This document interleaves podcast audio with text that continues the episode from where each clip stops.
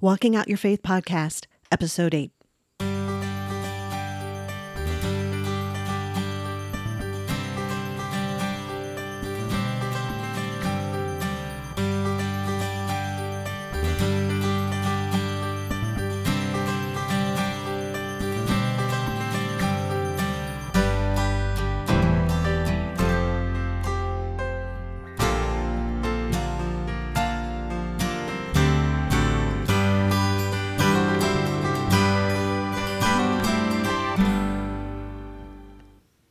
This podcast should not be used as a substitute for medical or mental health advice.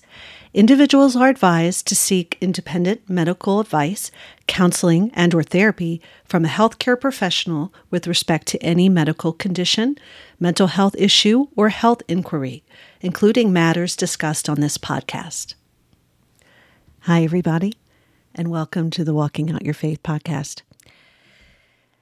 It's been a while since I posted and uh, I want to um, let you all know kind of what's been going on. I wanted to talk in this uh, next episode about the Bible as the basic instruction before leaving Earth. It's a really important topic, and various things have come up that kind of interfered with me getting this out. But uh, through much prayer, I am back in business and ready to go. And I want to dedicate this episode to my nephew Ryan um, because I was so proud of him to find out over Thanksgiving that he is reading his Bible. He reads it every day. And so, um, Ryan, uh, I look forward to you hearing this, and I want to encourage you to continue reading your Bible because it is our basic instruction before leaving Earth. So let's begin with a prayer and then we'll jump in to this topic. Father God, Jesus Christ, we ask for complete and total protection over this podcast and anyone listening to it. Uh, we ask that the Holy Spirit be present and um, be really speak through me, Father God, to um, help reveal your truths and help us understand this Bible um, and everything that uh, you have provided to us. Father, all glory and honor is given to you. And you know, you are just so amazing and we continue to develop our relationship with you and learn ways to walk out our faith together. And um, you know, we see your mighty power at work all the time to um, go beyond, uh, provide for us, and um, just support us in every way beyond what we could ever imagine, Father. And we know that your mind and um, your will is something that is well beyond what we could ever, ever hope for, pray for, imagine, more than we could desire, think, or hope. So, Father, we give it all up to you in all glory and honor and praise in Jesus Christ's holy name. Amen. So, when I was in high school, I was given a sheet of paper by my English teacher called The 100 Books to Read in Your Lifetime. And I've always been a big reader, and I pored over this list in great interest, wondering what books were on there. And there were many of the classics we think of as classics, like To Kill a Mockingbird, the Great Gatsby, Anna Karenina. I believe all those were on there. And then one other book that I saw jumped up off the list, and that was the Bible. Now, at that time, I had never read the Bible from cover to cover. I had only gone to churches like the local Baptist church where I grew up. And I had been in the congregation listening to the preacher tell me what the Bible said. So it wasn't until later that I actually read the Bible for myself. And when I did, it transformed me and it continues to. So I want to share with you seven reasons that I've compiled that are that it help explain or provide some understanding as to why the Bible is our basic instruction before leaving Earth. I mean, the list is infinite. So I just kind of picked five, or excuse me, seven things that stood out to me, and they're all interrelated anyway. I mean, this is such an important topic that I'm just going to scratch the surface, but let's dive in. So, reason one the Bible is the living Word of God. God gave us the Bible to abide by actual pure truth. And one of the perspectives on it is that it's ultimately experiential and provides us with wisdom. It's our blueprint for living. Everything we need to do to live and to heal is in there, and to draw closer to God, to listen to the Holy Spirit about how to guide us and apply this in our lives. So it's all about um, growing in our relationship with Father God and uh, serving Him, being obedient to Him, growing in our faith. In John chapter 1, verse 1, says, In the beginning was the Word, and the Word was with God, and the Word was God. The Word is Logos. And there's a literal, metaphorical, allegorical, and figurative um, kind of aspect to that word. Um, it can refer, Logos, to the conscious intention of the mind of God. So, uh, you know, that's there's so much to that that well beyond our understanding, but it's really amazing to think about the Word of God, you know, it's not just letters on a page.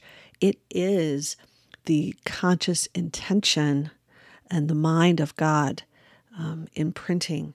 Um, and when I read the Bible, what amazes me, first of all, is how everything we need to know is in there. Okay. Uh, just everything. And it's beyond our understanding. So every time I go back to it, well, most often, it just sort of evolves, you know, and and it's dynamic. It I'm reading it and I get understandings. I could read the same verse one day and uh, to the next and get a different understanding based on where I'm at and what I need. So God is really um, in connection with us through the Bible. So again, it's the living word. It's dynamic. Uh, it's um, everything. The Bible says that the Word of God is a lamp unto our feet and a light unto our path. So it's spiritual nourishment or food that we all need to be taking in, like our daily bread. And it provides us understanding, wisdom, guidance, you know, so many things, but those are some of the, the, the things that it provides. Reason two the Bible has power. The Bible says, For the word of God is quick and powerful and sharper than any two edged sword. And so it has the power to cast out demons and to heal us and others. It's a discerner of the thoughts and intents of the heart. So, reading the Bible is um, one of the key things we can do to grow in our faith and to grow closer to Jesus Christ reading the Bible will, in a sense, activate us. Okay, it speaks to our hearts. It leads us to know more fully who we are and really helps us more and more die to self and draw closer to God. So it's these are just my thoughts about it. I'd love to hear what others think about um, how to interpret these things, but I see it as part of our process of refinement, of renewing our minds and purifying ourselves in preparation for the kingdom. So the living word of God, you know, it's active in those who receive it. And so by taking in the information uh, that's in the Bible and all the various aspects of it, that is part of the process of renewing our minds.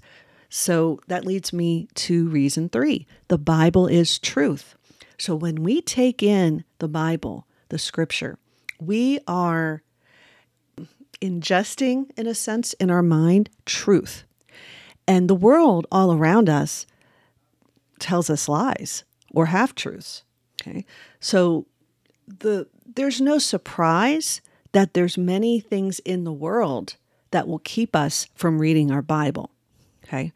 And also will discredit what the Bible has to say and just think of it as another book. Well, no, it's not another book. So when you think about the 100 books to read in your lifetime. Well, my goodness, really, there's only one.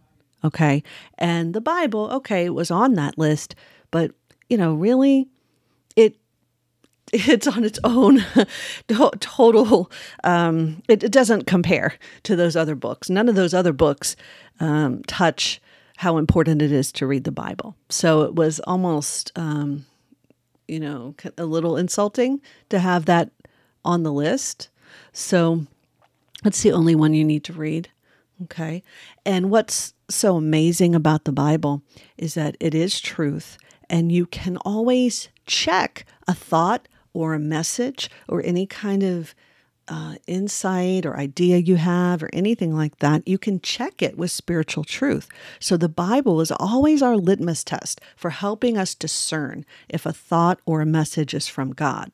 Of course, we can also pray and hear God's voice and listen. But also, the Bible, you know, that's sort of our litmus test. We can kind of see, you know, hey, is this really true? What does the Bible tell me? and we can dig deep and learn and understand um, real truth. So, because of its power, uh, most, if not all, translations of the Bible have been tampered with. Words matter. And if a word is mistranslated in some way, either intentionally or unintentionally, you know, through the ages, right? Its meaning will change either a lot or a little. And when I looked this up, there are currently over 2,877 versions of the Bible in over 1,918 languages. Now, this was on an online site, Bible.com. So there are 66 books of the Bible. Now, 66, okay, that's not kind of how things started. There's a whole mm, history about that that I won't get into now.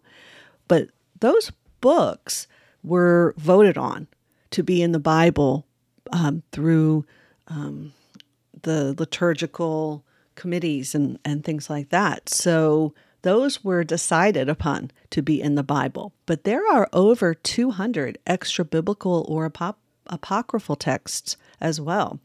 And you need to use discernment when you read those However, you know, there's more. There there are more sacred writings out there as well, which is very interesting, and most people don't know about that. Now, I usually read the King James Bible. The original King James Bible was written and assembled in 1611. But more recently, I've learned about the Geneva Bible. And I'll talk about that another time, but that was the Bible that actually predates the King James Bible, and it's the Bible that the pilgrims brought over when they came to America. So, really cool and interested in reading that. I also recently came across another version of the Bible. It was actually the very first Bible published in 144 AD. So, um, as far as I know, there is no um, copyright on this Bible. I certainly hope not. And uh, I'm going to plan to read some of that in further podcasts because, my goodness, you know, I could talk on and on and on, but uh, why not read the Word of God?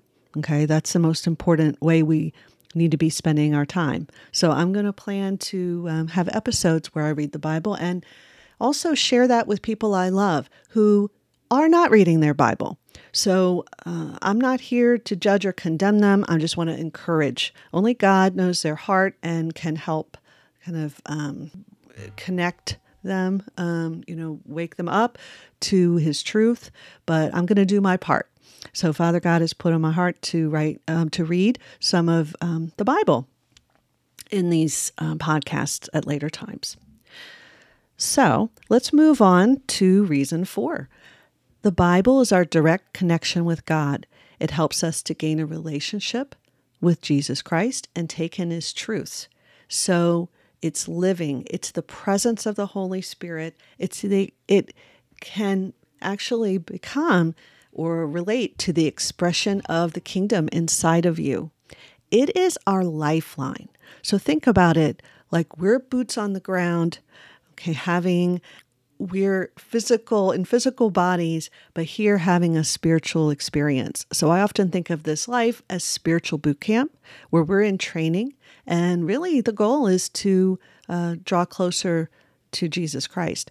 But think about the Bible. If you're in, or you're in a, you're a spiritual warrior or a Christian soldier, and you are in a war zone, okay, and just like in in wartime, like food and supplies can be parachuted down into enemy territory in war. The Bible has been dropped here into this life, which you can think of as really it well we, we don't know the mind of god you know god knows you know his thoughts are greater than our thoughts but i often think about this as and some people say like physicists quantum physicists say this is a sort of simulation we're in where you know father god can do anything. He can manipulate anything in here. He can um, basically do anything perform miracles. And um, this bible is a manual for getting out getting out of this um, sort of burdened um, matrix we find ourselves in okay? That we look around the world that we don't there's so many things that um, are not of the light here, but that's okay because we have hope and we have um, the ability to uh, be in the world and not of it. That's part of the work we're doing, and the Bible helps us do that. So um, it consider it a required document that we are led to as Christians, and in obedience, we need to read it in our lifetime to show ourselves approved. So, um, it's on that note, the the Bible, you know, isn't yes, it's an ancient document, but it also is real and living today. It is real time and present with you. And Father God wants wants to have an intimate relationship with us right here right now. So show up with your Bible and connect with God. You can read it, you can engage in a two way conversation with Him, talking and listening. So, one of the primary ways that we gain a relationship with Jesus Christ and draw closer to Him is by reading His Word. He asks us to pray without ceasing and uh, connect with Him. So, this re- leads me to reason five. The Bible is a supernatural document. And what I mean by that, um, relating to the other points, yeah, it's words on the page, but it's so much more because it is dynamic and fluid and interacts with us real time. And there is a harmonious supernatural structure to the Bible. It actually activates our DNA or spiritual code. It just lights us up for God. And there's so many interesting things when you start digging into this. So just I want to share with you some of the mathematics regarding the supernatural aspects of the Bible that no one talks about. I never heard about this in church. So, what um, the, a lot of this research came from someone. Well, well, there's someone named Lee Strobel, I believe, who's um, done some sermons about it and maybe even wrote about it.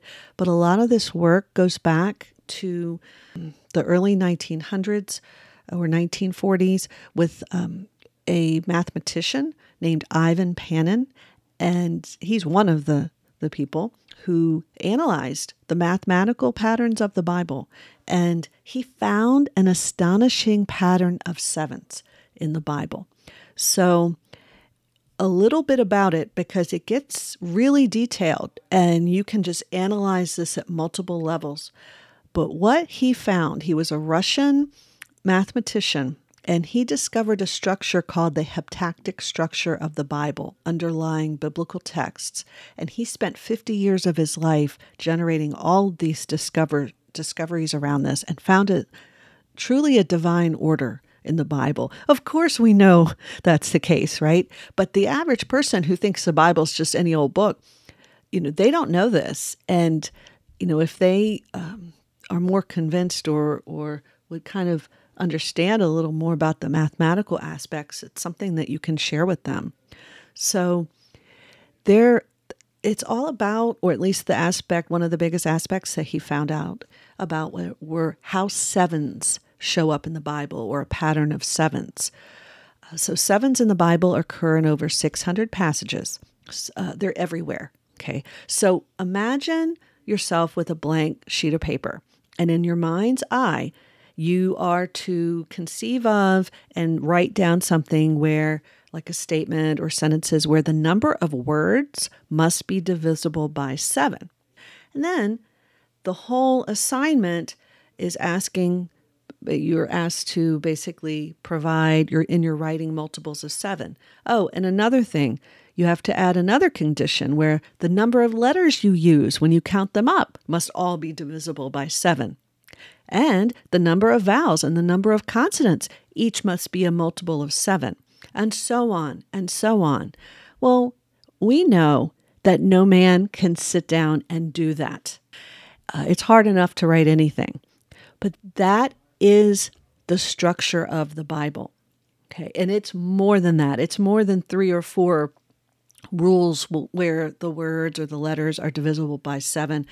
Actually, this, um, I think it goes on and on and on to, um, my goodness, I think there's at least nine rules that have been found with that, but th- there's even more than that.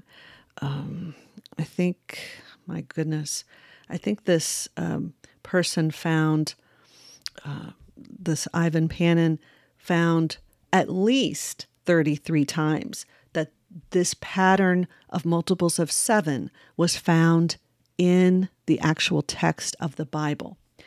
So that means that, for example, when you read in the New Testament and there's a word that starts with a certain letter and then a word that ends with a certain letter. Well, when you analyze the books of the Bible, like in the Gospel of Matthew, for example, the you look at the total vocabulary of the words, the beginning and the end of each chapter of the Bible, and they all have properties where they're divisible by seven. And not just one book of the Bible, but every book of the Bible the Gospel of Matthew, the Gospel of Luke, the Gospel of Mark.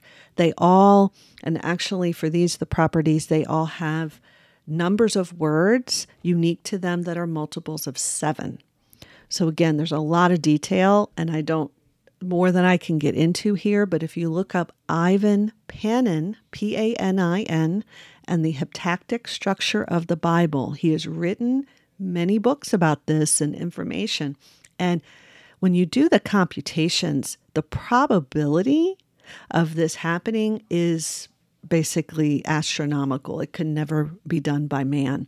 And even with a supercomputer, which if you had like, um, if you have 33 times that this heptadic structure of the sevens, the multiples of sevens occurred, that's seven to the 33rd power. So when you look at all of the possibilities of that, there's millions and millions and millions of, um, you know, the, the chance is like one in seven, whatever, um, quadrillion or more than that.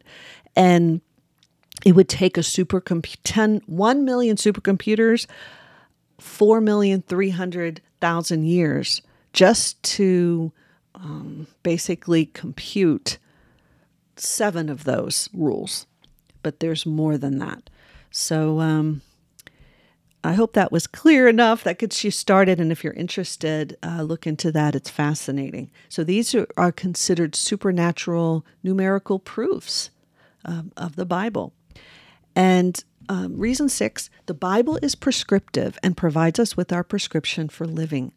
It's also personal to us. So it's our own personal prescription for living. Father God is the ultimate counselor. He's our ultimate physician. He knows everything we need. So all we need to do is open up the Bible and just pick out a verse, start reading. It will apply to us but we need to read it ourselves, word for word. This will activate the presence of the Holy Spirit in our hearts and in our lives. So it's our guidebook, it's our prescription.